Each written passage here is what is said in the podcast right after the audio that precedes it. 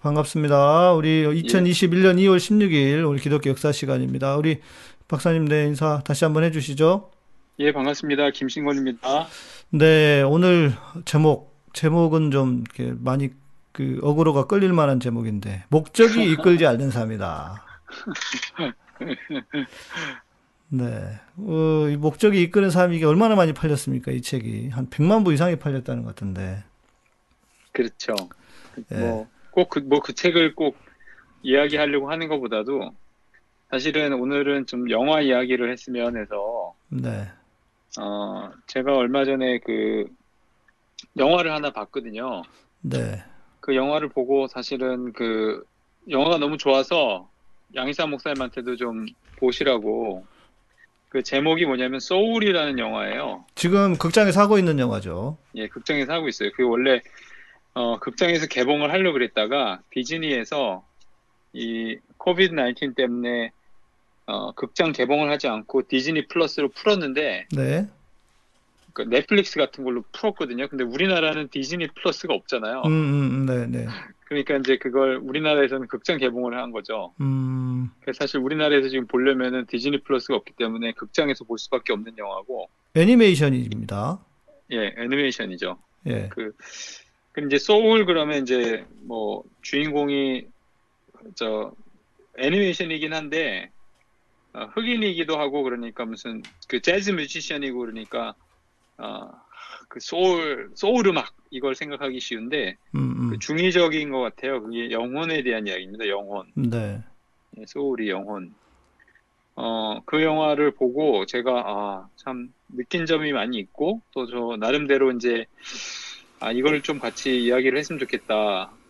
그, 내용도 굉장히 역사하고 관련이 있고요.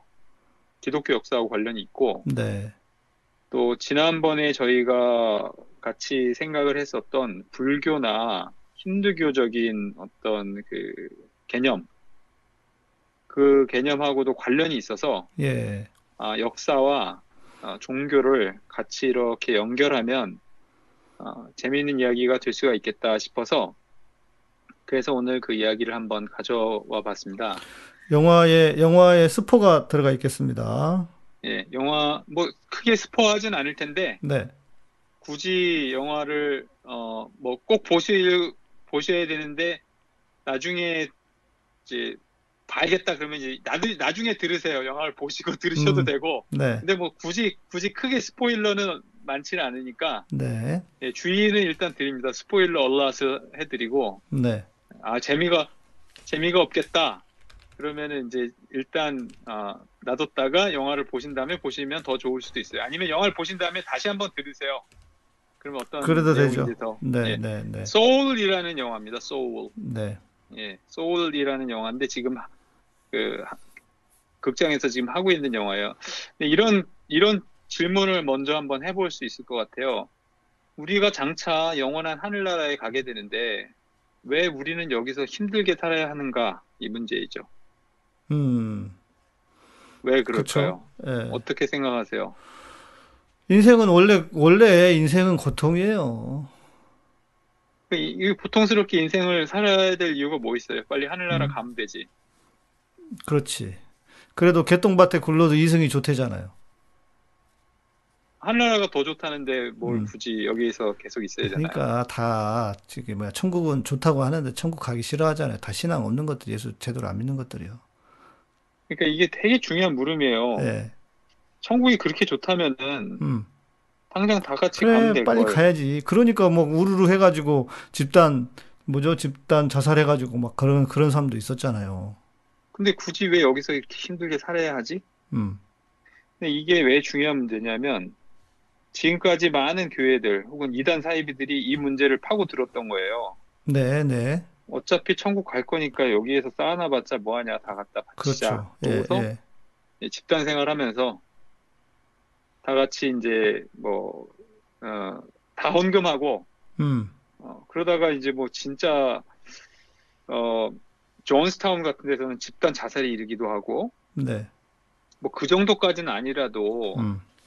우리가 어렸을 때 그 교회들 또뭐 저만 그런지는 모르겠지만 많은 분들이 그랬을 거예요. 순교하자. 그렇죠. 예. 예, 순교가 더 하늘나라 가고 얼마나 좋냐? 차라리 순교하자. 음. 그러면서 많은 사람들을 이 선교 뭐 이런 데 보내고 예. 어, 그 지금도 그런 데 있잖아요. 얼마 전에 그 TV에서 나왔던 또 집단 감염 일으켰던 그 무슨 바울 거기 있지 않습니까? 최바울. BTJ 최바울 예. 인터콥 예. 예, 백두 제루살렘. 그게 이제 그분만 그런 게 아니라 저희 어렸을 때 뭐 최근까지도 제가 자라났던 교회는 그런 내용들이 엄청나게 큰 그 강력한 메시지였어요. 음, 맞아요. 어차피- 맞아요. 예. 어차피 이 세상 뭐 어, 그다지 힘들 힘든데 하늘나라 일찍 가는 게 낫지 않냐. 음, 음. 열심히 하다가 그냥 죽으면 순교고 그러니 뭐 굳이 그래서 그 저희 있던 교회 목사님은 뭐 병원도 일부러 안 가고 아파도 참고 음. 그게 미덕인 거죠. 빨리 하늘나라 가는 게 좋으니까 네. 이게 굉장히 그 대답하기 어려운 이야기란 말이죠. 음. 왜 그렇게 하늘나라가 좋으면 빨리 가는 게 낫지 하루라도 더 빨리 가는 게 낫지 왜 여기서 맞아요. 힘들게 살아야 하지? 제가 어렸을 때 고등학교 때까지 총신대 들어와서 신학 공부를 하기 전, 전에 제가 가졌던 생각이에요. 아니, 천국이 그렇게 좋다는데 진짜 빨리 죽으면 되지 뭐 이렇게 그, 그러나? 그리고 이 땅의 의미가 무슨 의미가 있나? 그러면 다들 그래서 그렇게 전도하라고 아, 그래서 전도밖에 다 전도가 제일 중요하구나 이랬던 것 같아요. 진짜 저도. 예.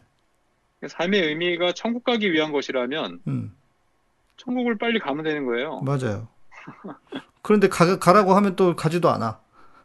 그렇죠. 네. 가는 게 의미인데 지금 가겠다고 하- 했을 때 딱 그냥 가, 가는 게 벌써 뭐 우리나라 한국 사람들은 빠르잖아요. 뭐 목적 달성 쫙 하면 되는 거지. 네. 그렇게 힘들게 과정을 해야 되는가? 이 영화를 보면 이 문제에 대한 물음을 하고 있는 겁니다. 이 영화 음, 자체가 음. 그런 물음을 하고 있어요. 네. 또 이걸 구체적으로 어떤 질문을 또 바꿔보면 이런 겁니다. 인생의 목적이 뭐지? 음, 네. 목사님의 인생의 목적은 무엇인가요? 저의 뭐 인생의 목적은 분명하지. 나는 그 성향상 ESTJ이기 때문에 목적이 없으면 나는 안 되는 사람이에요. 그래서 목적이 뭐, 뭔가요? 제 인생은 한국 교회를 회복시키는 것, 하나님이 기뻐하시는 교회로 세우는 것. 이게 저의 인생의 목적이죠. 그게 달성되면 죽어도 되나요? 아니, 달성 안 돼도 죽어도 돼, 이제. 안 되겠더라고, 잘. 근데 사실 제가 뭐 굳이 목사님이 말씀하시는 거를 일일이 제가 분석은 하진 않겠지만은 어 그게 굉장히 추상적인 개념이에요. 그렇죠, 실제로는. 한국 교회라는 게 뭐지? 음, 개혁이라는 게 뭐지? 그게 개혁이라는 게 달성된다는 게 뭐지? 음, 실제로 보면은 우리 마음속에는 있을 수 있지만 실제로 존재하고 있는가? 그런 게? 뭘 가지고 그걸 판단하지? 인생의 목적이라는 게 과연 있는가? 구체적인 어떤 것들이 존재하는가? 이런 물음을 또 해볼 수가 있어요. 네. 뭐, 이 사실은 이제 기독교적인 것인데 이게 기독교가 아리스토텔레스의 목적론적인 그 철학을 음, 굉장히 기독교 내에 끌고 들어와서 기독교를 그렇게 목적론적으로 만들어버린 그 결과이기도 한데 네. 뭐든지 목적을 갖고 있어야 돼. 그러니까 이제 우리가 생각해 보면 하나님은 당신을 사랑하시며 당신을 향한 놀라운 계획을 가지고 계십니다. 이거 뭐 사형리 사형리에도 있고 거기서부터 시작해서 또- 그 계획이 뭐예요? 네? 또 저희 저희처럼 이 개발 시대에 살았던 사람들은 늘 중요한 게 뭐 비전이고 부르심이고 또 그 제가 코스타에 가서 강의도 한 몇 년 해본 적이 있는데 거기서도 항상 하는 게 청년들만 모아 놓으면 뭐 비전을 새롭게 하고 비전을 세우고 뭐 이 이거밖에 없었어요. 그러니까 그 비전이 목적이 목적이죠. 삶 예, 예. 어떤 그러니까 비전 그러니까 목적? 목적이라는 말을 기독교식으로 말하는 게 비전이지. 목적론이에요. 뭐든지 그러니까요. 목적이 있다. 세상에 있는 만물은 인간뿐만 아니라 음. 모든 것에는 근데 그게 생- 성경적으로도 과연 그게 그렇게 그러면 크게 문제냐 이렇게 또 물어볼 수도 있잖아요. 하나님이 우리를 다 부르시고 그런 그 부르셔서 사랑하셔서 또 우리가 세상에서 너 이거 이거 해라고 하는 그런 나름의 그 목적을 가지고 보내셨다 이것도 뭐 틀린 건 아니잖아요. 근데 목적이 꼭 있어야만 존재의 가치가 있, 는다는 거는 굉장히 잘못된 생각일 수 있어요. 텔롤로 그 목적 목적이라는 거를 텔로스라고 하는데 텔롤로지라고 해요. 네. 목적론. 예. 그러니까 목적이 있어야만 되는 거예요. 뭐든지 목적 없이 없는 건 없다 이 세상에. 음, 음. 뭐 사람의 몸의 모든 지- 지체도 마찬가지고 자연 물 모든 것도 마찬가지고 네. 이거 자체가 목적이 내재되어 있다라고 만- 말하는데 음. 교회에서 그렇게 배웠다니까요. 그게 이제 기독교 때. 기독교가 아리스토텔레스의 철학을 철학적인 음. 근데 사실 알고 보면 네. 기독교적인 거하고는 좀 거리가 멀어 정서적인 거하고는 거리가 멀어요 기독교적일 수는 있겠지만 음. 정서적인 거하고는 좀 거리가 멉니다 원래 정서가 목적론적인 이야기를 그렇게 크게 하지 않아요 음. 모든 것의 목적을 예. 그러면 선악과의 목적은 무엇이고 죄의 목적은 무엇이고 타락의 목적은 무엇이고 음. 어떤 목적이 달성되면 네. 그러면 그 다음에는 우리는 행복 속에 살게 되는가? 행복이란 무엇인가? 이런 질문들을 하게 되는 거죠. 네. 목적이 달성되면 행복한가? 음. 행복이란 무엇인가? 음. 제가 이제 그 이런 질문을 뭐 저 혼자서만 느낀 게 아니라 이 영화를 본 사람들은 다 그런 질문을 하게 돼요 스스로가. 그리고 음. 영화 자체가 네. 소울이라는 영화가 그런 질문하면 행복이 뭐지? 그렇죠. 예. 예. 인간의 목적이 달성되면 그거는 행복한가? 사실은 제가 이 영화를 보면서 음. 깜짝 놀란 게 하나 있었어요. 그게 뭐냐면 영화의 주된 그 무대가 미국 맨하탄이에요. 뉴욕의 맨하탄인데 네. 어 제가 본 어떤 영화보다도 맨하탄을 그렇게 잘 묘사한 영화가 드물 정도로 맨하탄을 정말 잘 묘사했어요. 네. 근데 이게 그 미국에 어 맨하탄에 가보신 분이면 좀 아, 실 거예요. 전 두 번이나 가봤는데 너무 추워. 그 기억밖에 없어. 너무 추워. 겨울에 갔더니. 예, 예. 그러니까 맨하탄에 가면 막 대단히 화려하고 뭐 엄청나게 뭐 멋있는 걸 볼 것 같은데 사실 이 도로고요. 맞아요. 그 빌딩 숲에서 도시 그냥 지저분하기도 예, 하고 예, 도시 예. 안에서 예. 바글바글바글 하고 또 브루클린 같은 데 가면 이렇게 막 아주 뭐 좀 허접해요. 옛날 그 변화, 변함이 없기 때문에 막 하, 그야말로 화려한 그런 게 없고 근데 거기에 그 맨하탄이 굉장히 잘 묘사가 돼 있거든요. 지하철도 지저분하고. 지하철 그 하다못해 진짜 그 제가 본 영화 중에서 가장 그 뉴욕 지하철을 참 제대로 묘사한 어, 그 영화 중에 하나라고 생각을 하는데 네. 그걸 보면서 제가 뭘 느꼈냐면 전 미국에 살았었기 때문에 아 제가 행복하던 그 시절이 딱 떠올랐어요. 음, 그 영화를 보면서. 영화를 보면서 그게 네. 어떤 행복이었냐면은 어, 저희 집은 이제 그린 빌리지라고 하는데 그 뉴저지예요. 그- 거기서 이제 맨하탄에서 기차. 타고 한 1시간쯤 예, 가면은 남쪽으로 남 남서쪽으로 이렇게 기차 타고 가면 있는 데인데 뉴저지가 남쪽이었나요? 어, 그 서쪽인데 우리는 이제 음, 서쪽에서도 조금 중부 뉴저지라서 약간 네. 남서쪽으로 기차 타고 가면은 한 1시간쯤 가면 되거든요. 그러면 이제 동, 어, 우리 집이 목사관이었기 때문에 이제 옆에 교회가 있고 음. 그 주변이 숲이었어요. 근데 제 방이 코너에 있었는데 양쪽으로 큰 창이 있어서 이 창을 통해서 제가 논문 쓰고 공부하면서 사계절이 지나가는 게 큰 창으로 다 보였어요. 음. 그 창문으로 자연의 변화를 보는 거, 또 특히 여름 밤에 어, 잔디밭에 앉아가지고 거기 뭐 완전히 뭐 주변에 집들이 없으니까 거기 어, 잔디에서 장작불 펴놓고 그 음악 들으면서 달빛 바라보고 이런 이런 것들이 가장 어, 행복했던 시간이거든요. 네. 그런 행복한 시간들이 떠오르는 거예요. 고- 그 시간들이. 음. 그때 제가 느낀 건 뭐냐면 행복이라는 게 뭐 엄청난 뭐를 성취해서 행복이 아니라 네. 그냥 그 시간에 햇볕 쬐이는 게 행복했었구나. 음. 앉아서 장작불 이렇게 바라, 바라다 보면서 달빛 음악 듣고 달빛 바라보는 게 그게 행복이었구나. 어, 그런 생각이 들더라고요. 그런 네. 그 영화를 보면서. 네. 지금 요즘에는 언, 언제 행복한가? 음. 뭐 그런 걸 생각해 보면 사실 저는 이제 제 연구실에 큰 창이 있어가지고 여기 창으로 햇볕이 잘 들어와요. 그러면 햇볕을 바라볼 때의 행복, 또 연구실에 들어와서 커피 한 잔 마실 때 행복, 그런 행복들이 정말 내 삶을 행복하게 만들어주는 것이 아닐까. 이런, 이런 짜잘한 행복들, 그런 게 떠오르는 겁니다. 그런 네. 게. 소소한 행복. 소소한 행복들. 네. 그 영화를 조금 더 이렇게 분석을 해보면, 이거는 일종의 기독교적인 세계관하고 불교적인 가치를 굉장히 융합을 잘 해놓은 영화 같아요. 음, 왜 그러냐면, 기독교적인 세계관은요, 어, 제가 이제 계속해서 어거스틴을 이야기하고 있는데, 어거스틴이 가지고 있는 기독교적인 역사관과 시간관이 굉장히 중요합니다. 네. 제가 아마 다음 시간쯤에는 그거를 얘기하고 어, 싶은데 그 어거스틴 시간의 특징은 뭐냐면 사실 어거스틴이요 그렇게 생각보다 행복한 시절을 살지 않았어요.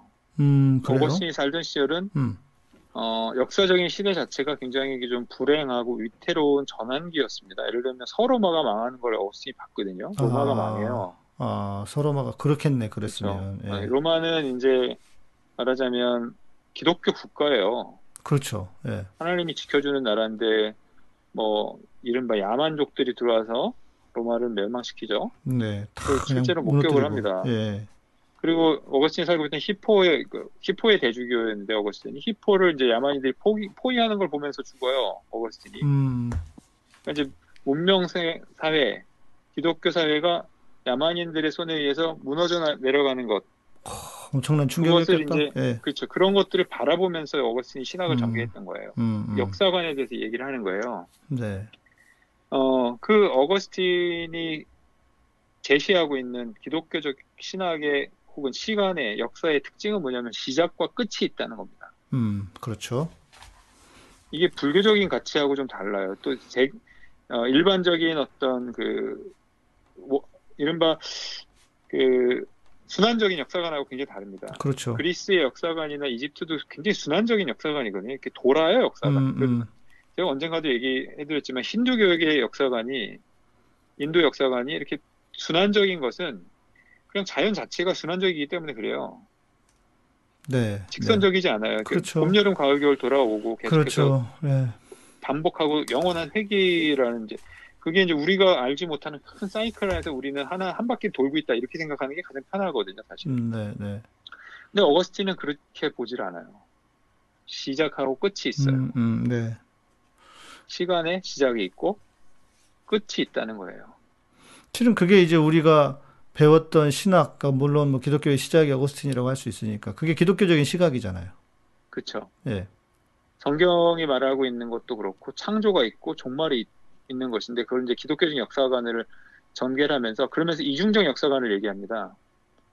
우리 인간이 느끼고 인간이 그 깨닫고 있는 인식하고 있는 시각, 시간관과 별개로 또 다른 역사가 존재한다. 또 다른 시간이. 그건 좀 나중에 자세하게 얘기하지 얘기- 네, 네. 지금 얘기하면 조금 길어지거든요. 네. 그런데 그 영화를 보면서 제가 느낀 건 뭐냐면 시작과 끝이 있- 있다는 것은 우리가 끝을 향해서 또는 목적을 향해서 목적을 향해서 어, 돌진하고 있는 어, 달려가고 있는 어떤 존재로서의 의미가 아니라 네. 우리가 가지고 있는 시간을 가치 있게 만드는 것은 단 하나의 의미 혹은 대의 또 하나의 목표 그런 게 아니다. 음. 이런 것들을 그 영화에서 얘기를 해주고 있거든요. 네.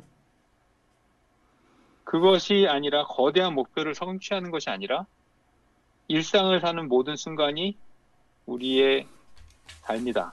네. 그것이 행복이고 그것이 의미다. 이런 이야기들을 해주고 있어요.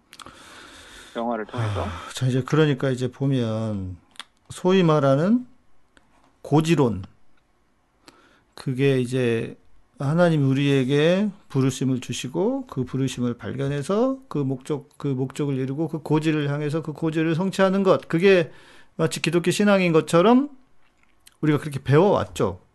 교회는 그렇죠. 참 그래 왔고 그래서 성경에서 제일 인기 있는 인물이라면 총리가 된 요셉. 그렇죠. 요, 요셉 뭐 꿈의 사람 요셉 뭐 얼마나 많이 팔렸습니까? 뭐뭐 뮤지컬도 나오고 심지어 뭐 꿈의 사람 요셉 해가지고. 근데 그것도 웃겨. 언제 요셉이 지가 꿈꿨나? 하나님이 주신 꿈이었지 하나님 꾸게 하셨으니까 꿨지. 그러니까 성경도 이상하게 막 자기들 좋은 방식으로 어, 해석을 하면서 이렇게까지 해왔단 말이죠 교회가. 요셉이 이야기를 이 적용해 보면 네 요셉의 삶이 가치 있는 것은 총리가 되었기 때문이 아니에요. 근데 그렇게 그렇게 총리가 되어서 행복한 것처럼 말했잖아요 교회는 그렇게 그렇게 계속해서 해석을 하는 것인데 그냥 요셉의 삶은 노예로 있을 때나 혹은 어떤 뭐 감옥 속에서 고생할 때나 그냥 다 행복한 거예요. 그 있는 시간 그대로가 그에게 주어진 삶의 의미이기 때문에 그렇고 그게 가치이기 때문에 그런 거예요. 성경의 직접적인 표현으로 보면 하나님이 그와 함께 하심- 하심으로 그러니까 하나님이 요셉하고 감옥에 있을 때도 함께 계셨고 노예로 끌려왔을 때도 함께 계셨다. 이제 그 표현이 나오거든요.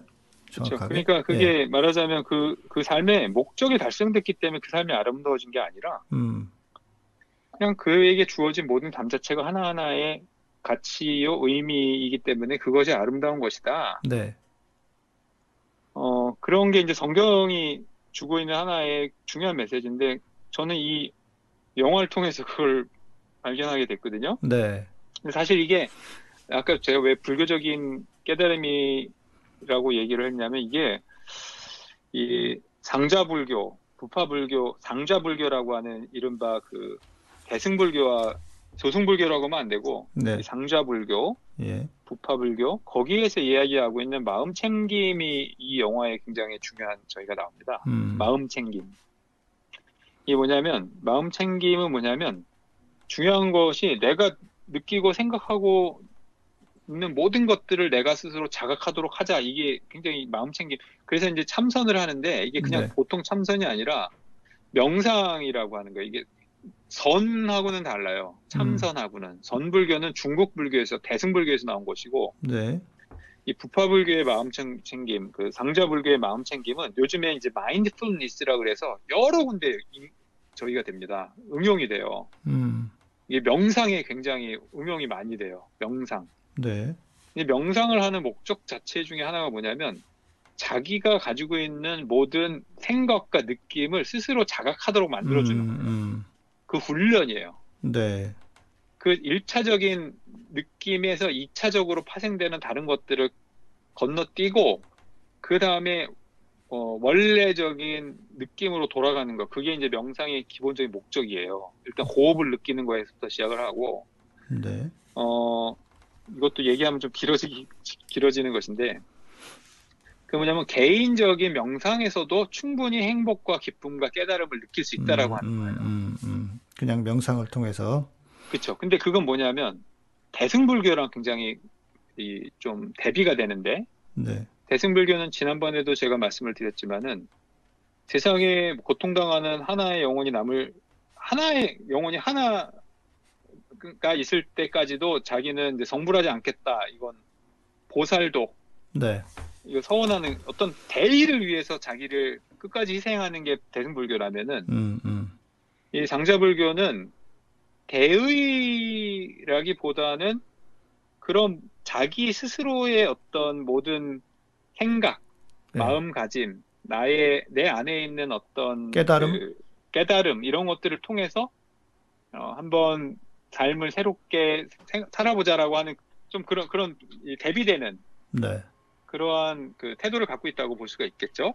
네, 내 마음을 어떻게 내가 느끼느냐, 내가 내 스스로를 어떻게 바라보느냐라고 음, 음. 하는 게 굉장히 중요한 모습이에요. 네, 근데 네, 이게, 이게 상당히 중요합니다. 왜냐하면 내가 느끼는 것은 음, 나의 느낌 자체가 아니라 그것이 가지고 오고 있는 다른 요소들이 있어요. 스트레스라든지 불안이라든지 분노라든지 그런 거는 2차적인 어떤 내 마음에서 일어나는 건데 그 1, 2차적인 것들을 이제 건너뛰고 1차적인 느낌으로 바로 들어가는 거예요. 그, 래야 이제 깨달음이 오고 행복이 온다. 뭐 이렇게 보는 겁니다. 어쨌든 그런 것들을 요즘에 많이 해요. 명상도 네, 하고 네, 네, 마음 챙김도 하고 상담에서도 활용을 하고 무슨 수업을 할 때도 명상이라고 하면 이제 그런 것들을 많이 하는 거죠. 그런데 우리가 지금까지 가지고 있었던 그 역사가 어떻게 보면은 거대 담론의 역사라고 말할 만큼 네. 우리는 역사적인 그 거대 담론들에 의해서 많이 어, 좌지우지 되었던 시대를 살고 있었습니다. 우리 한국 그렇죠. 역사를 봐도 예. 그렇고 예. 이 거대 담론이라는 게 뭐냐면 뭐 독립이라든지 음. 대한 독립, 네.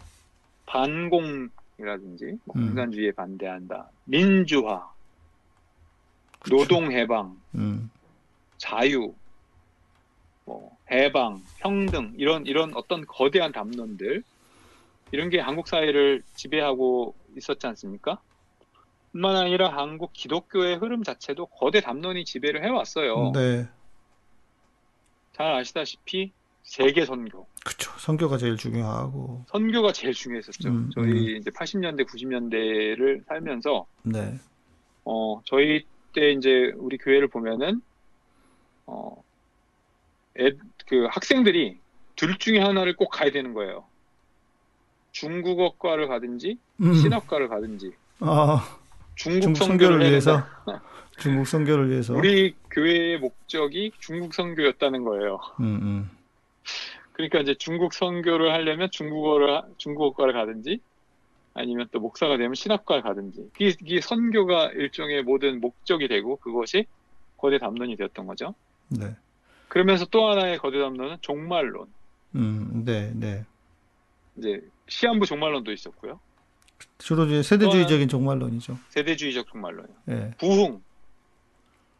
우리가 교회가 어떻게 부흥하는지 어떤 거대한 megachurch가 되는 그런 부흥, 축복 이런 이런 거대 담론들이 지배하는 역사를 우리가 살아왔었다는 거죠. 음, 네.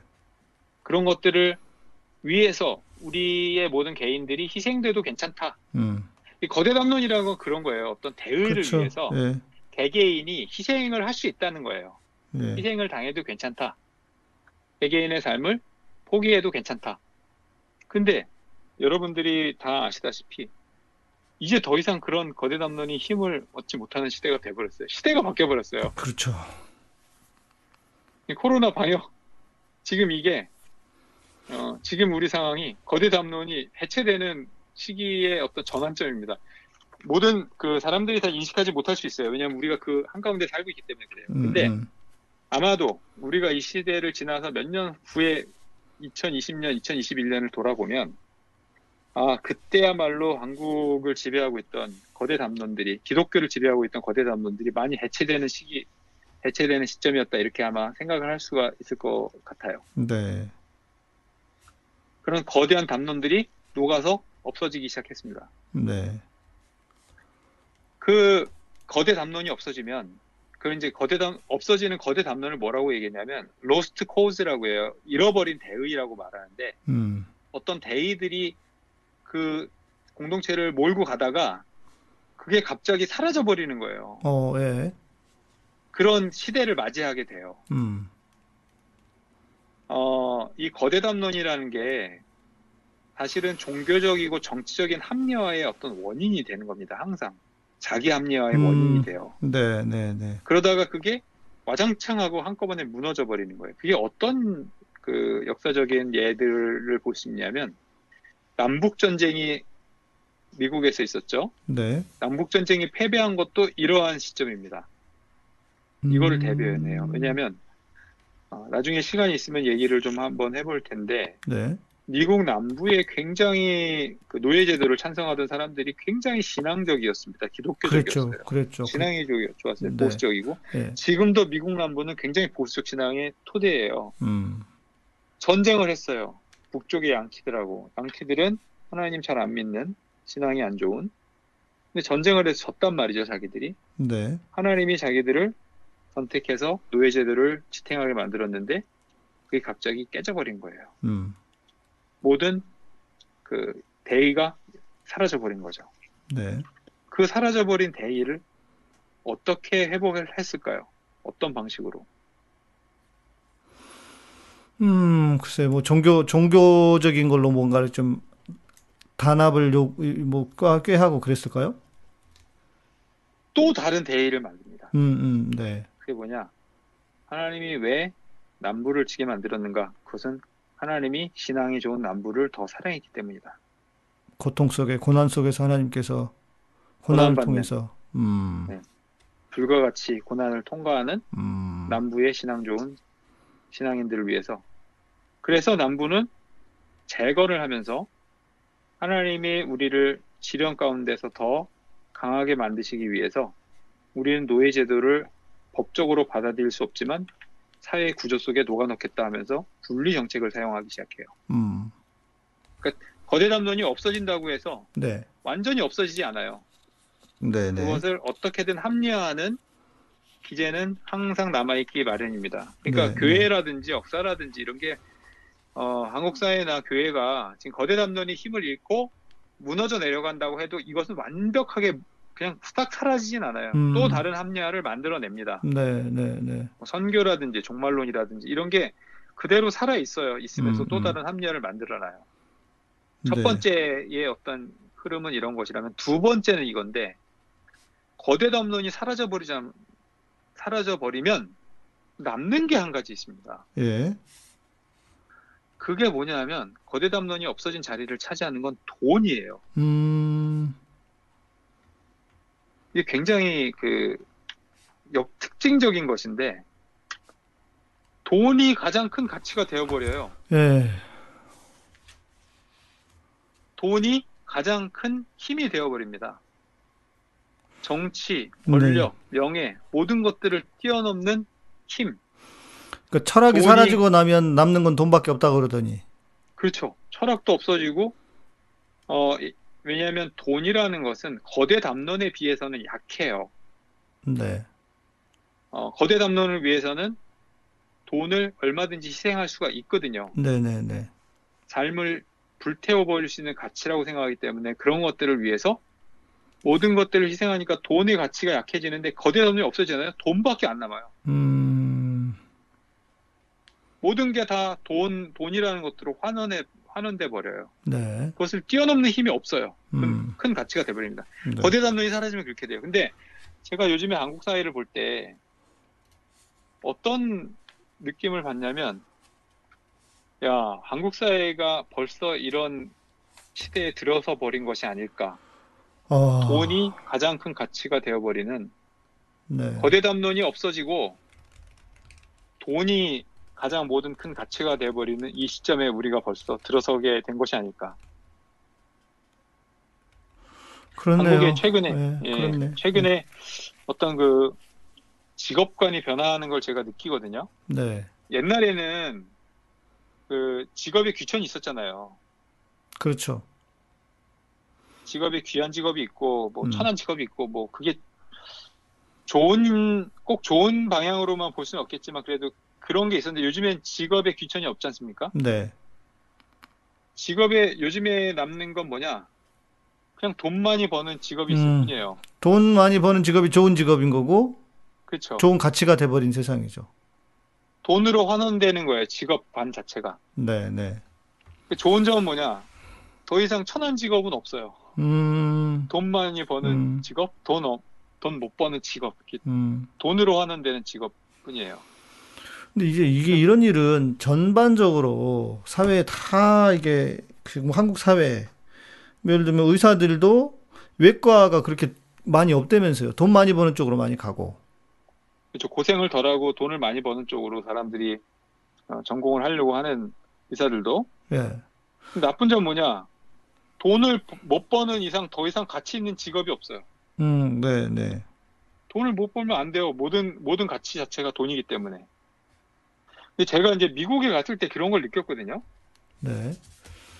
미국이 우리나라가 한 20년 전 뭐 제가 이제 미국 처음 갈 때만 해도 이렇게까지는 아니었어요. 음, 어 근데 이제 그게 그때 아마 김정은이 나와가지고 부자 되세요 그, 그 광고가 한 번 있었거든요. 네, 네. 그뭐 어, 이명박이. 전, 이명박이 전일 겁니다, 아마 그게. 그렇죠. 예. 그 부자 되세요라는 말 자체가 한국 사회에서는 굉장히 금기시되는 단어였어요. 음, 그때는 그런 표현 자체가 그렇죠. 좀, 부자 되세요라는 어떤 시대적인 흐름이 만들어낸 게 이명박 정권인 거죠. 네, 네. 돈만 되면 뭐든지 할 수 있다라고 하는 그러한 그렇죠. 어, 환원적 직업관 그런 게 이제 이른바 그때부터 근데 이제 그리고 나서 지금 다시 한번 그런 흐름을 제가 느끼게 되는데, 어, 제가 미국에 살 때는 뭘 느꼈냐면, 그냥, 그냥 이 사람 연봉 얼마로 다 해결이 돼요. 음, 직업이 뭘 하냐가 그렇게 크게 중요하지 않습니다. 무슨, 하다못해 뭐, 가게를 하든, 음식점을 하든, 뭐 청소를 하든, 뭘 하든, 어, 또 의사나 뭐 변호사를 하든지, 예. 연봉 얼마, 이거로 다 가치로 음, 다 음, 환원이 돼버리는 거예요. 음, 근데 미- 그런 것들이 한국 사회도 이미 그렇게 돼버리게 되는 것 같아요. 이 요즘에 와서 느끼는 것인데, 네, 네. 그 사람들이 다 그냥 그 돈의 어떤 그 환원, 환원성, 돈이 전부인 거죠, 쉽게 말하면. 그렇게, 그렇게 돼버리는데 사실 그 기독교는 이미 일찍이 이- 이것을 깨달아서 예. 교회마저도 이미 일찍이 돈의 환원이 되어버리는데 돈, 꼭 돈이라고 말할 수 없지만 이제 물질적인 어떤 능력을 다 그쵸. 합쳐서 물질주의지 뭐 솔직히 교회 하나님이 어디 있어? 돈이 네, 하나님이지 돈- 뭐. 돈이 많은 어떤 megachurch 대 돈이 없는 작은 교회에 어, 대비가 벌써 교회라는 기독교라는 어, 축복 신앙이나 성공주의 신학을 통해서 이제 그런 게 합리화돼 버리는 현상이 돼 버린 거죠. 그걸 앞당기 앞서 나간 게 교회라고 볼 수가 있겠죠. 음, 그러네요. 그러네요. 근데 예. 이런 상황에서는 조용기가 만약에 조용기가 인물은 인물이다. 그렇죠. 예. 아니 그래서 치유 그, 그 어떤 그 해방 신학하고 지난번에도 이제 김군 쌤하고 네, 얘기하면서도 네, 네. 해방 신학이랑 관, 관련이 있는 거죠. 뭐 돈, 어, 해방 신학 자체가 그런 맞닿아 있는 요소가 있었겠죠. 물질적 축복, 실제적 축복이 네. 어, 돈의 문제, 해방의 문제와 관련이 있으니까 그런 거죠. 그런데 더 이상 거대 담론이 없다면은 음. 과연 우리가 돈만 추구해야 될 것인가? 그렇죠. 예. 기독교가 그러면 어, 뭘 어떤 방식, 방식으로 나가야 되는가? 음. 삶의 종교로 우리가 다시 돌아가야 되는 게 아닐까? 삶의 종교로. 예. 돈 이외에 어떤 것들을 추구할 것인가의 문제, 삶의 종교로 돌아가야 된다는 것은 가치의 문제예요. 그렇죠. 제가 제가 느낀 건 뭐냐면 아 가치의 종교로 돌아가야 하는 것이 아닐까? 음. 가치의 종교. 이게 기독교의 본질이 원래 그런 것이었거든요. 그렇죠. 원래 물질이 예. 아니라 가치를 추구한 사람들이었어요. 기독교 자체가 그랬고 네. 종교 자체가 원래 그래요. 가치를 추구하는 사람들이 종교를 어 지금까지 이렇게 가지고 온 거예요. 네. 삶의 종교라는 거는 삶을 풍요롭게 물질적 풍요롭게 만들어주는 차원에서의 삶의 종교가 아니라 음. 거대 담론이 없이도 음. 삶을 가치 있게 만들어주는 거. 네. 네. 그런 가치의 종교로 우리가 다시 기독교를 회복해야 되지 않을까. 네. 목적이 돈 이끄는 삶은 성공과 돈이랑 너무 가까워요. 그렇죠. 예. 성공, 돈, 목적, 사회적 성공, 뭐 직업적 성공. 근데 그것과 그것이 아니라도 가치가 이끄는 삶이라는 것은 음. 훨씬 더 중요한 문제입니다. 가치가 이끄는 종교, 네. 가치를 추구하는 사람들. 네. 기독교적이란 기독교적인 성공이란 게 과연 무엇일까요? 목적이란 게 가치를 추구한다는 게 뭘, 뭘까? 제가 어, 어, 젠가이 백기 선생 돌아가시는 걸 보면서 와 정말 저분 대단하다. 백기환 선생이 80, 87년대 백기환 선생이 지금 2021년에도 똑같으시더라고요. 음. 네. 세상에 그러기가 힘들어요. 그러게 말이에요. 성공이라는 게 뭔가? 음. 그렇게 변절하지 않고 90년 동안 사는 게 성공이라고 저는 생각하거든요. 대단하신 분이죠, 진짜로. 대단하신 그게, 거죠. 그게 네. 성공이죠. 네. 음. 아, 제가 이효영 선생님 존경하는 이유도 그런 겁니다. 음. 아, 그- 그 지금까지 변함이 없이 그렇게 사세요. 똑같이. 네. 있는 대로 사시고, 생각한 대로 사시고. 와, 이렇게, 이런 어떤 가치라는 게 도대체 뭔가, 이 인생, 인, 인간의 전생애를 이렇게 통틀어서 가는 어떤 가치라는 게 과연 존재할 수 있을까? 이런 거. 네. 그런 의미에서 우리가 기독교적인 가치를 생각해 보면 굉장히 분명하지 않습니까? 그렇죠. 기독교적인 가치가 뭘까요? 사랑하라는 거죠. 이웃을 사랑하고. 사랑이 사랑이죠, 네. 그게. 네. 어떻게가 중요한 거잖아요. 음. 기독교적인 가치를 어떻게 가치 중심으로 또 그게 인간 사랑을 통해서 하나님을 사랑한다는 거죠. 그렇죠. 예. 인간 사랑을 통해서 하나님을 사랑한다는 것. 음. 여기에서 이제 그 영화로 우리가 다시 돌아가 보면 인간을 사랑한다는 게 뭐냐? 일단 자신을 사랑해야 되는데 스스로를 네. 일상의 중요성을 얘기해 주는 거예요. 그렇죠. 일상에서 매일의 삶에서 자신의 삶을 사랑하는 것. 음. 음, 그게 이제 이런 건데 그냥 괜찮다라고 말해줄 수 있는 거예요. 스스로에게 괜찮다. 음, 네. 이 목적이 이끌지 않아도 괜찮다. 그렇죠. 예. 좀 이렇게 뒤쳐져도 괜찮다. 음. 남들보다 좀 부족해도 괜찮다. 갑자기 벼락거지가 돼도 괜찮다. 음. 요즘 벼락거지란 말이 유행을 한다고 하는데 네. 예, 남들이 주식 투자해가지고 막 돈을 몇 배씩 불리고 어, 부동산 저기 아파트 가격이 막 두 배로 올라가는데 나는 뒤처지어도 괜찮다. 음. 그 어떤 이제 이쯤에서 제가 좀 이야기를 해야 될 것 같은데, 그러니까 생각해 보면 저도 어, 참 제가 이 목적 중심적인 사, 그러니까 내 성향도 그랬고 교회에서도 늘 그렇게 가르쳤으니까 그랬던 것 같아요. 그래서 특히 제가 신학 공부를 하는 동안에 내가 목사가 돼야 되냐 말아야 되냐 뭐 엄청 고민을 하다가 이제 아 내가 목사가 돼야 되겠다 했는데 어떤 목사가 돼야 될지에 대한 목표가 딱 정확하게 잡혔어요. 그래가지고 그 이후로는 야 이게 인생은 이렇게 살아야 되는 거야. 역시 사람은 목표가 있어야 돼 하면서 살았단 말이에요. 그런데 지금 한참 이렇게 이제 목사로 산 게 제가 한 몇 년이야? 20년, 20 몇 년이 이렇게 지나가 보니까 그 진짜 목표가 꼭 있어야 되나? 그리고 내가 그 목표를 꼭 다 이루어야 되나? 뭐 아무튼 그것이 뭐 좀 어, 구체적이지 않든 어떻든 간에 근데 생각해 보면 그게 아닌 거예요. 그냥 내가 그래서 최근에 최근부터 하는 얘기가 뭐냐면 신앙은 그냥 사는 거다. 이런 얘기를 제가 오히려 많이 해요. 그리고 제가 방송을 하면서도 제가 이제 뭐 지금 생각해보니까 한 9년째 이걸 하고 있는데 항상 고민했던 게 뭐냐면 신앙이라고 하는 것은 삶이다 라고 하는 차원을 기초로 계속 이야기를 했던 것 같아요. 그러니까 그냥 사는 것. 그리고 이제 좀 더 오늘 분명해진 거는 우리 박사님 얘기해 주시니까 그래 가치지 가치 가치를 위해서 사는 거지. 예수 그리스도께서 살아가신 그 삶을 따라가고 그게 우리 그리스도인의 모습이지. 저는 뭐라고 해야 될까? 좀 천박하다. 늘. 기독교가 천박한 기독교다. 이, 이렇게 이야기를 많이 했었는데 그 핵심이 그거였네요. 그거를 그거 보니까. 어? 거대 담론을 중심으로 한 목적지향적인 삶에서. 음? 그랬던 것 같아요.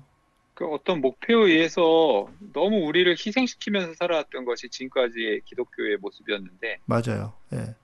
어, 목표나 목적이 그 누가 주는 건가? 음, 내가 그걸 만들면 그게 내 목적이 되는 건가? 하나님, 하나님으로부터 받았다고 해서 그게 내가 정말 하나님으로부터 받은 건가? 이런 물음을 물어봐야 될 필요가 있어요. 그 목적이 정말 우리를 희생하게 만들어야 하는 게 맞나? 그리고 이제 제가 이제 목적 지향적인 삶을 살았던 사람에서 입장에서 보면 이거죠. 예를 들어서 그런데 그 목표가 나는 분명히 하나님이 내게 주신 목표라고 분명한 확신이 있어요. 그런데 그게 다 안 이루어지면 안 이루어졌을 때는 잘못하면 의미 없는 삶이 돼버리는 거예요. 그렇잖아요. 그런데 그렇죠. 안 이루어지면 그게 의미 없는 삶인가? 그런 질문을 또 스스로 하게 되더라고요. 그러면서, 음, 그래, 뭐 내가 할 수도 있고, 그게 그 일을 위해서, 그 목표를 위해서 살아가다가 잘 돼서 되면 좋은 거고, 안 돼도 할수 없지. 안 돼도 뭐 하나님이 또 알아서 하시겠지. 이런 생각이 들어서 지금은 제가 뭐랄까, 그렇게 막 목적 지향적인, 그러니까 해년, 해가 되면 이 목표 지향적인 삶은 올해 계획이 뭐냐, 이렇게 막 생각하잖아요. 근데 저는 요즘 계획이 없어요, 별로. 계획을 잘 안 세워. 왜냐면 또 계획을 세운다고 해서 계획대로 되는 것도 아니고, 그냥 하나님 인도하시는 대로 가자. 주어진 일을 최선을 다하다 보면 또 계기가 오기도 하고 기회가 오기도 하고 그러면 또 연결 연결이 돼서 뭔가 하나님 인도하시겠지라고 하는 믿음이 있기 때문에 제가 요즘 기도하는 것도요. 저는 딱 기도 하나밖에 안 해요. 실은 뭐냐면 하나님 그냥 인도해 주십시오. 이 기도밖에 안 해요. 어찌 보면 저의 저에 대한 저의 그 미래에 대한 기도는 뭐 하나님 알아서 하시겠지. 그래야 하나님인 것이고 이제 이런 생각을 이런 생각을 하다 보니까 좀 그 이전하고 저하고 지금 생각이 좀 많이 바뀌었어요, 실은. 그럼 하나님이 주는 목표를 준다고 말을 했을 땐 이렇게 우리가 인정을 해야 되는데 네. 목표가 바뀔 수 있지 않아요? 그렇죠, 그렇죠. 하나님 네. 하나님 마음이죠. 음, 나는 이걸 믿고 있지만 아닐 수도 있는 것이고 네, 그게 내 안에서 나온 게 아니기 때문에 우리의 살, 사- 어떤 목표가 정말 있다고 하더라도 그건 우리의 손, 손을 벗어난 거예요. 네, 우리가 할 수 있는 거는 어떤 목표를 믿고 거기에 그냥 매, 매진해가지고 스스로를 막 희생시킬 게 아니라 그냥 아, 목표가 이루어지지 않아도 그리고 또 그 목표가 이루어진다고 해서 그 다음에 삶은 제가 그 요거는 스포일을 좀 할게요. 그 영화를 보면 거기에 굉장히 중요한 다, 그 장면이 하나 나오는데 네, 어, 그 주인공이 삶의 목적을 이루어요. 음, 근데 그 다음에는 그럼 난 목적을 이뤘는데 죽어야 되나?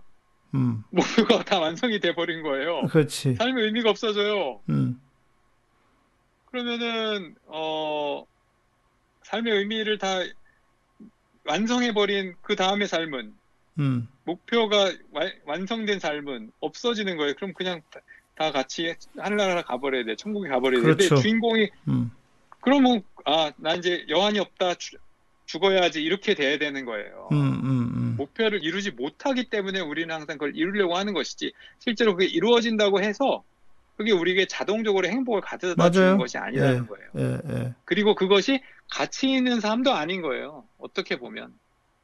그렇죠. 예, 그러니까 목표가 바뀔 수 있다는 것, 혹은 음. 목표 자체가 하나님에게 있다는 것은 뭐 음. 있다고 하더라도 그것은 우리가 가지고 있는 목표, 내가 생각하고 있는 것들을 고집하거나 그것을 통해서 우리를 희생시키지 않는 거.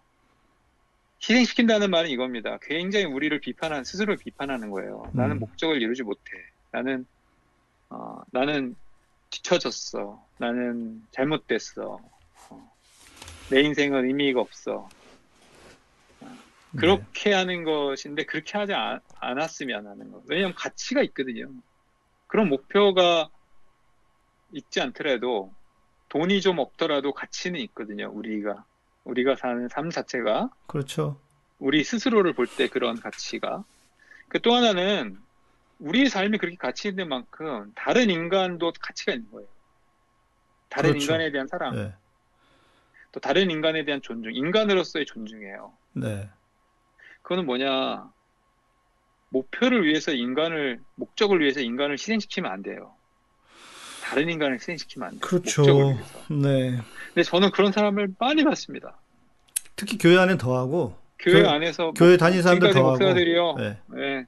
목사들이 어떤 자기의 목, 목회를 위해서 수많은 사람들을 희생시켜요. 네, 가깝게는 부교육자들 희생시키는 거, 교인들 희생시키는 거, 그리고 그 이른바 자라나는 어떤 청소년들 희생시켜서 자기의 목, 목표를 이루는 거. 네, 아주 나쁜 일인데 다른 인간을 사랑하는 것이 아니라 자기 목표를 자기가 설정한 목표를 위해서 다른 인간을 희생시키는 거예요.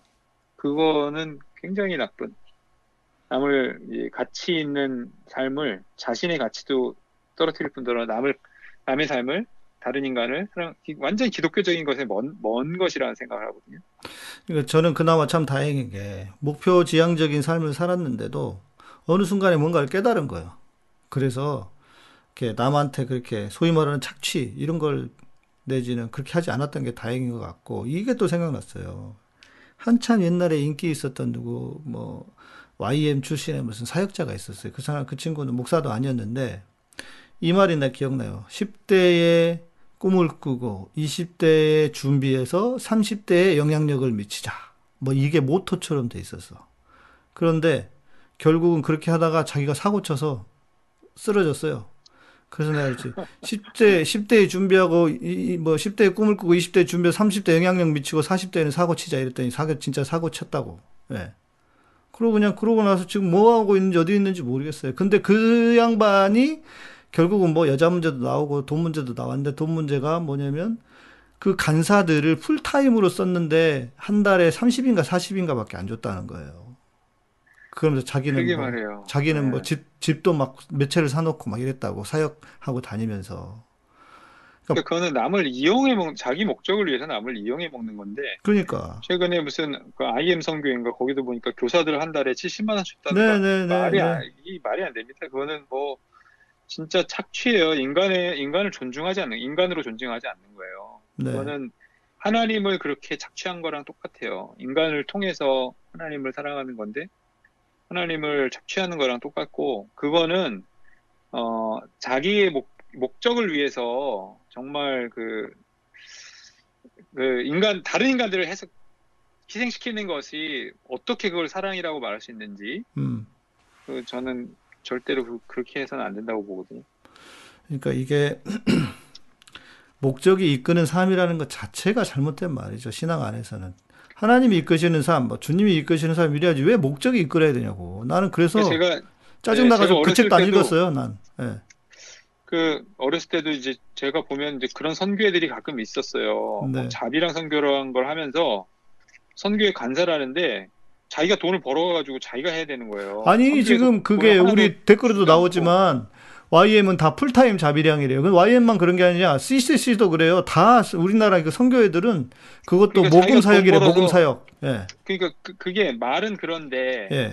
그 사람들이 일하는 만큼을 하기 위해서는 일종의 거룩한 거지들을 만들어야 되는 거예요. 그러니까. 그게 이제 뭐 잘 사실 뭐 그럴 수도 있다고 보긴 해요. 왜냐하면 Franciscan들은 네, 네, 네. 프란시스 성 프란시스는 그것을 거룩한 가난을 청빈 청빈이라고 하는 것을 굉장히 중요한 모, 모토로 살았는데 네. 그러나 그것도 모순인 것이 Franciscan은 엄청나게 부자입니다. 음, 그래요. 프란시스는 가난했지만 Franciscan 프란시스 수도회는 맞아, 엄청난 맞아, 부자예요. 맞아. 그렇지, 제 맞아. 예. 그러니까 그렇게 그렇게 어, 모순적인 그 삶을 살아가게 만드는 거 예.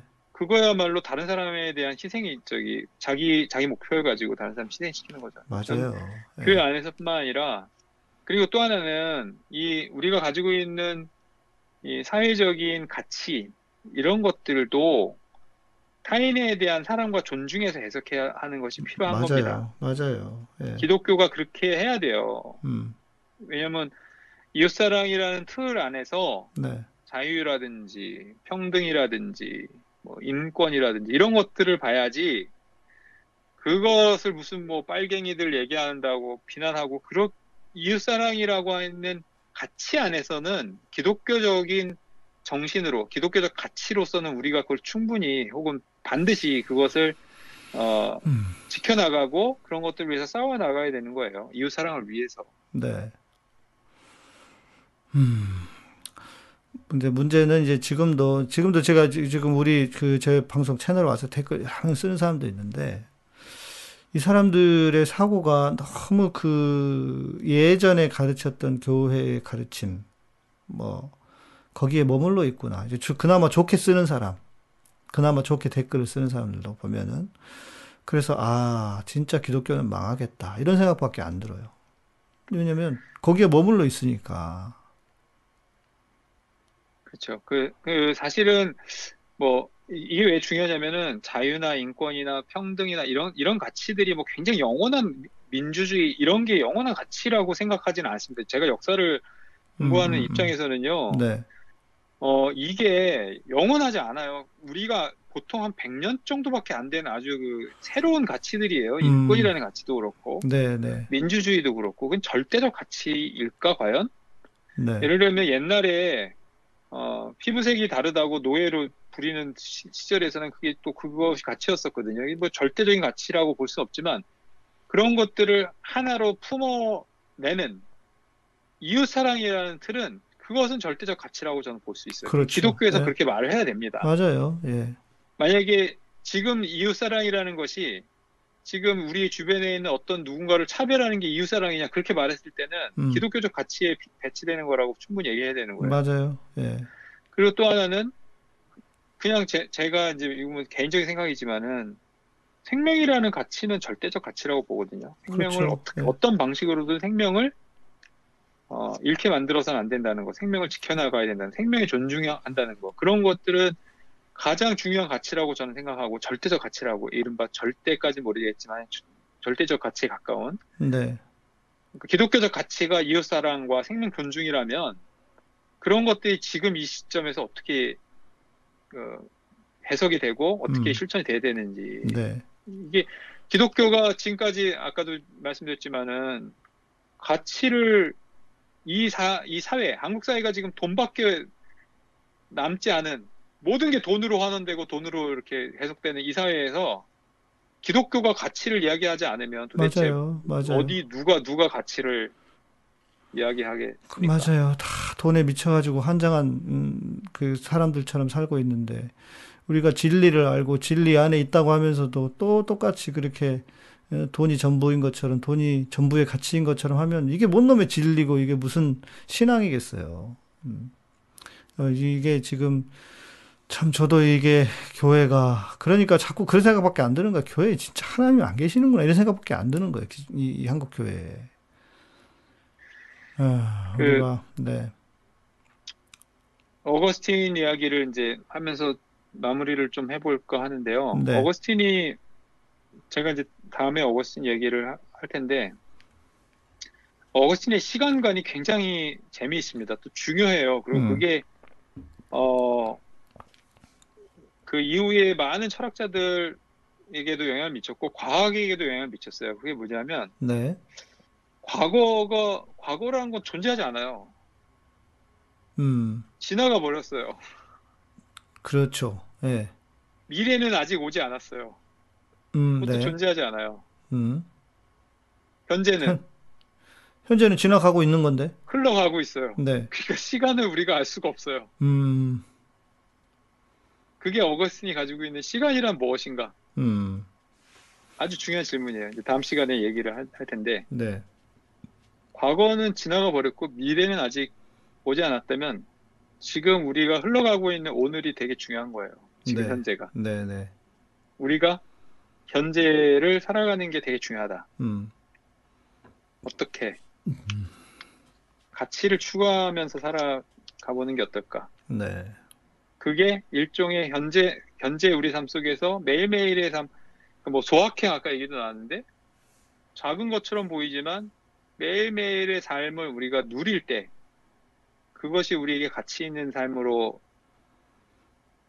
다가갈 수가 있지 않을까 네. 그렇게 생각을 합니다. 근데 사실. 기독교 예. 기독교 거대 담론이 없어진 기독교는요 삶의 종교로 다시 돌아가야 돼요. 제가 음, 얘기하고 음. 싶은 거예요. 네. 삶의 종교로 돌아가고 예. 가치의 종교로 돌아가고 음. 더 이상 돈에 얽매이거나 성공에 얽매이거나 목적이 사람들을 희생시키거나 음.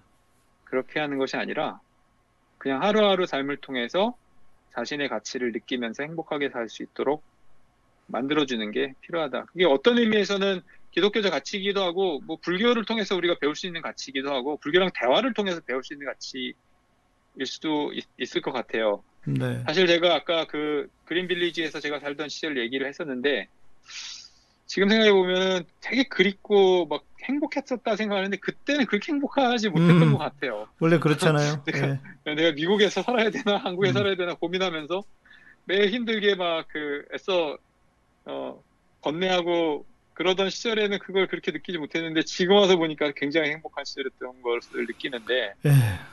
어, 지금의 우리의 삶도 그렇지 않을까요? 언젠가 그렇죠. 어, 우리가 이, 아, 그때 참 좋았구나, 이렇게 생각하는 오늘 하루하루의 삶이 음. 과연, 어, 나중에 우리가 볼 때는 또 그런 행복이 또 중요하다, 이렇게 네. 어떤 목적을 위해서 자꾸 희생하지 말고, 그러니까 인간은 그런 것 같아요. 내가 지금 행복하다는 걸 몰라. 그리고 지나가. 그래서 네, 진짜 행복을 놓치고 사는 게 아닌가. 지금이 행복한 건데. 힘- 조금 힘들 수도 있고, 지금 어렵지만, 그래도. 그런 방식의 어떤, 그, 삶에 충실한 신앙. 전, 음, 저는 이게 너무 무척이나 중요하다고 봅니다. 제가 댓글을 보니까, 어, 행복하지 않다라고 하는 삶에 대해서 어떻게 얘기할까.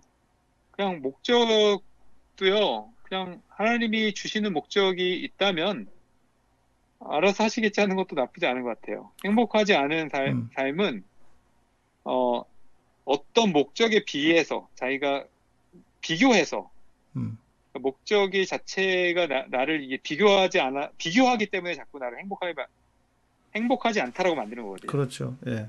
근데 거- 그 영화를 보면 또 그런 얘기들이 나옵니다. 또 순간순간 그런 얘기가 나오는데 아 목적 그런 게 있나? 이런 얘기를 음, 해요. 음, 음. 어, 내가 이렇게 꼭 해야 되는 어떤 나의 모습 그게 실제로 존재하는가? 아 쉽게 말하면 이겁니다. 다- 제가 좀 어렵게 얘기를 했는데 이겁니다. 사람이 불행한 이유는 어, 내가 아파트를 그냥 가지고 있었으면 음. 5억짜리 아파트가 10억이 됐을 텐데 그쵸. 예. 10억짜리 아파트를 가지고 있는 나와 10억을 못 가지고 있는 나가 비교가 되기 때문에 불행한 거거든요. 그렇죠. 근데 10억짜리 나는 존재하지 않아요. 10억을 가진 나는 존재하지 않아요. 음, 그냥 나는 아파트가 5억 있으면 행복한 거예요. 그것은. 음. 내가 거기에 살고 있으면. 네. 내가 오히려 5억을 포기하면서 더 행복할 수도 있는 거거든요. 그렇죠. 어떻게 그게 가능하냐? 5억을 가지는 것이 더 가치 있는 삶이면 그런 거예요. 10억을 포기하면서 내가 가치를 맞아요. 추가하면 네. 그 삶이 더 행복할 수 있지 않을까? 네. 종교가 이런 얘기를 해 줘야 되지 않을까요? 예. 그러니까 진정한 행복이 어디에 있는가 이 이야기를 해줘야 되는 거예요. 예, 예. 예. 많이 가지면 어, 그- 마, 많이 가지고 많이 그 누리고 있으면 그게 행복한 거냐? 물론 행복할 수도 있지만 진짜 행복은 그 그거 다른 곳에 있을 수도 있다는 이야기를 해줘야 되는 거죠. 그게 교회였고, 예. 어, 그리고 댓글 중에, 어, 가치 있게 제대로 1초를 사는 것이 영혼을 사는 거다. 이, 게 이제 어거스틴이 말한 시간론하고 비- 유사합니다. 어거스틴의 시간과 영혼이 이런 얘기들을 얘기하고 있어요. 다음 네. 시간에 제가 한번 그걸 얘기해 볼까 합니다. 알겠습니다. 네, 오늘도 이렇게 귀한 좋은 말씀 해주셔서 감사드리고, 그럼 저희 다음 다음 주에 또 뵙도록 하고요. 오늘 수고 많으셨습니다. 예, 감사합니다. 네, 예. 고맙습니다. 예. 네, 어떠셨습니까? 예. 김국환이 부릅니다. 타타타. 알몸으로 태어나서 옷 한 벌은 건졌전서. 예, 디몽이님 감사합니다. 고맙습니다. 네. 음, 네. 좋습니다. 감사합니다. 어, 이거, 이거, 이거, 이거.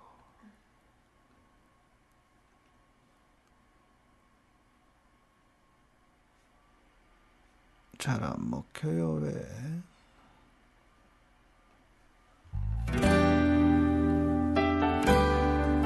아, 산도 빼빼로님, 네. 아, 닉네임이. 닉네임이 뭔가 자꾸 먹고 싶게 하는 닉네임이시네요. 늦게 들어와서 안타깝다고. 다시 들으시면 좋을 것 같아요. 아, 오늘 자괴감이 좀 들었는데, 마음의 짐이 조금은 덜어지는 듯요. HH님, 네. 어, 그냥 우리가, 어, 현재의 삶에, 그니까, 이런 측면은 또 있죠. 꿈이 있어야 또 행복한 것도 있기는 있어요. 네. 그러니까 저, 그러니까 균형을 잘 잡고, 예. 그러나 너무 지나치게 미래에만 가 있으면 그 우리 인생 현재가 불안해집니다. 불행해집니다. 예. 일 하나 하는데도 히- 이렇게 힘들어서야 누굴 후원하고 위한다고 이 목소리랑 싸우느라 지쳐버렸다. 예. 행복하시면 됩니다. 지금이 행복하면 됩니다. 네, 그레이스님도 감사드리고요. 네, 조원님 감사합니다. 김상숙 사님 고맙습니다. 예, 자괴감 따위 예, 던져버리시고, 네, 네, 드보라케이님 감사합니다. 예, 산도 빼빼로님 산도도 맛있고 산도가 맛있는데 산도 갑자기 산도가 먹고 싶네. 네, 네, 고맙습니다.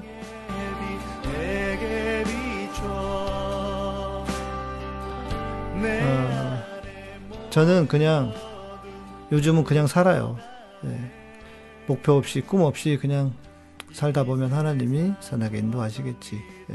그거 좋을 것 같습니다. 네, 까만 머리님, 네, 고맙습니다. 특, 오늘 특히나 감사하다고. 예. 그렇죠. 오늘은 참 공감이 가기도 하고 위로가 되네요. 예. 우리가 그래야 돼요. 예, 우리가 그러면 돼요. 예.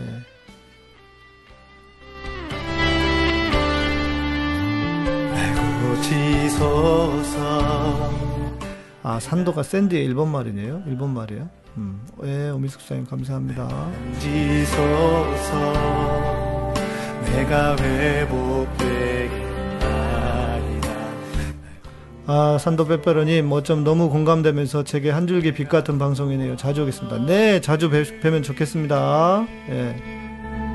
나로 주의 구원 보게 하 소서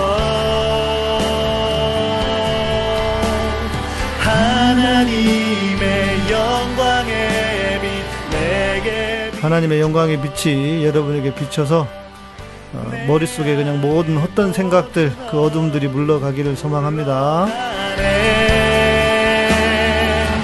이 세상 어떤 빛도 견딜 수 없는 주의 영광의 빛 비추소서.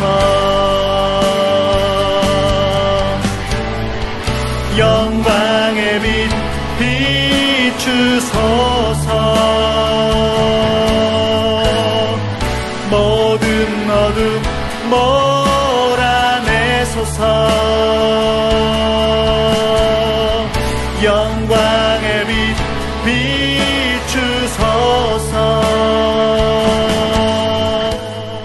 신사도 운동만 교회를 망쳤겠습니까? 신사도 운동은 최근에 나타난 것이고요. 네. 음, 교회가 그동안에 잘못 가르쳐왔던 것들이 많이 있는 거죠. 네.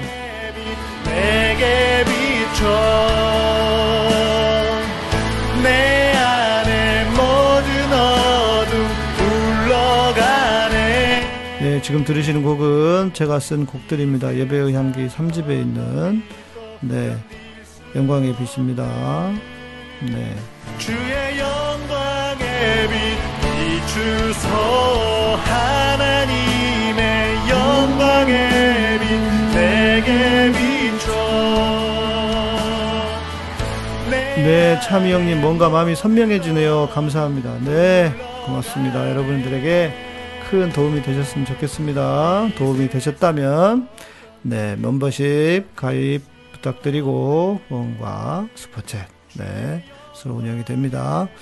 구독, 좋아요, 어, 알람 설정도 해주시고요. 네. 그래서 더 많은 분들이, 예, 들으실 수 있도록, 네. 목사님 곡들이 참 은혜스럽습니다. 그쵸? 예, 좋아요. 네. 많이 잘 들어주시면 좋겠습니다. 고맙습니다. 김혜숙님, 네, 고맙습니다. 네. 안수님 교회 초점 맞춰서 살아야 한다고 해서 그렇게 살지 못해 늘 죄책감에 시달린 생각이 나네요. 그러니까 말입니다. 그러면 안 되는 것이고, 예. 그러면 안 되는 것이고요. 다 죄책감 따위 던져버리십시오. 예.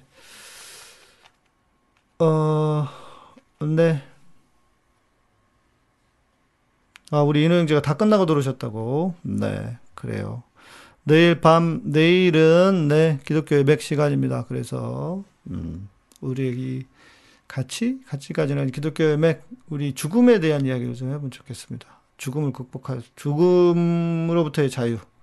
네. 네, 감사하고요. 고맙습니다. 평안한 밤 되시고, 네. 구독, 좋아요, 알람 설정 해주시고요. 저는, 네, 내일 밤 10시에 뵙도록 하겠습니다. 감사합니다. 네, 아이고, 마지막에 우리 이소망님, 고맙습니다. 마지막에, 띵, 뚱게, 네, 네, 고맙습니다. 평안한 밤 되세요.